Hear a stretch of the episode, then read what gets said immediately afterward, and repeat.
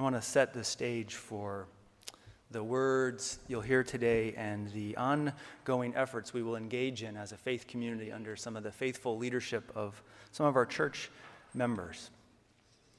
When it comes to voting rights, clearly things are not what they were 50 years ago. 50 years ago, because of Jim Crow laws and literacy tests, intimidation, and violence, African Americans were disenfranchised. They did not have a voice in our political process. By 1965, in the wake of the murder of a number of voting rights activists and the murder of the Selma martyrs, as well as other acts of violence and terrorism, these issues cut through the noise and rose to national attention.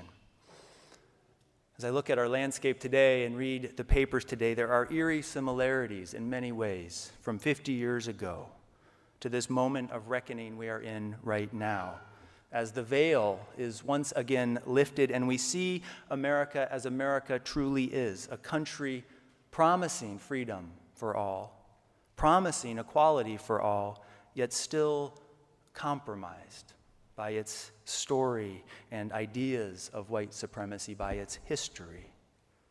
Right now, we are wrestling with the question, as we were 50 years ago will the America that is yet to be be born? Or will we return to the same old, same old, unable to address the systemic injustices that plague us?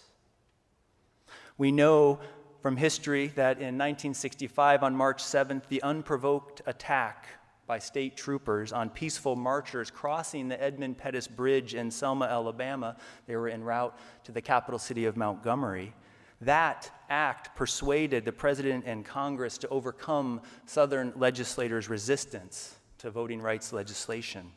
President Johnson issued a call for such legislation, and before long, the Voting Rights Act was passed. Now, 50 years later, our voting rights, in many ways, are in danger again.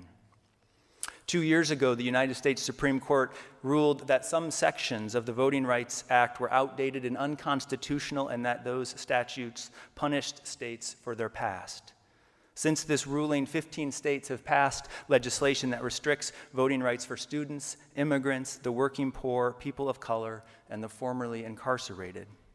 As numerous authors and studies have shown and argued, while literacy tests are a thing of the past, voting rights advocates say that these new statutes that limit early voting, that require photo identification, uh, the purging of voter rolls, those things still disproportionately affect poor and my minority voters.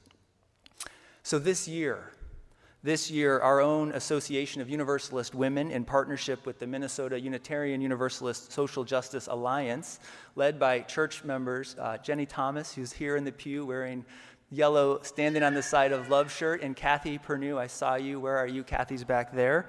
There are many others, but these two uh, fierce advocates of democracy and voting rights are working with the Secretary of State and many others to commemorate the 50th anniversary of the Voting Rights Act and to call us to action.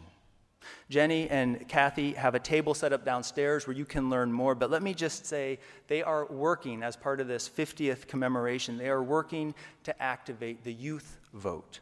They are working in partnerships, in deep relationships with others to build motivation and turn out voters in historically low turnout precincts. They are working with the Voting Rights Coalition and will continue to work on restoring the vote. Stop by their table after the service to learn how you can be involved in those efforts. So, as you hear the experiences of these Selma pilgrims this morning and reflect on the message today, know that this is not an issue from 50 years ago. Selma is now. The struggle for voting rights is now. The work of justice is now.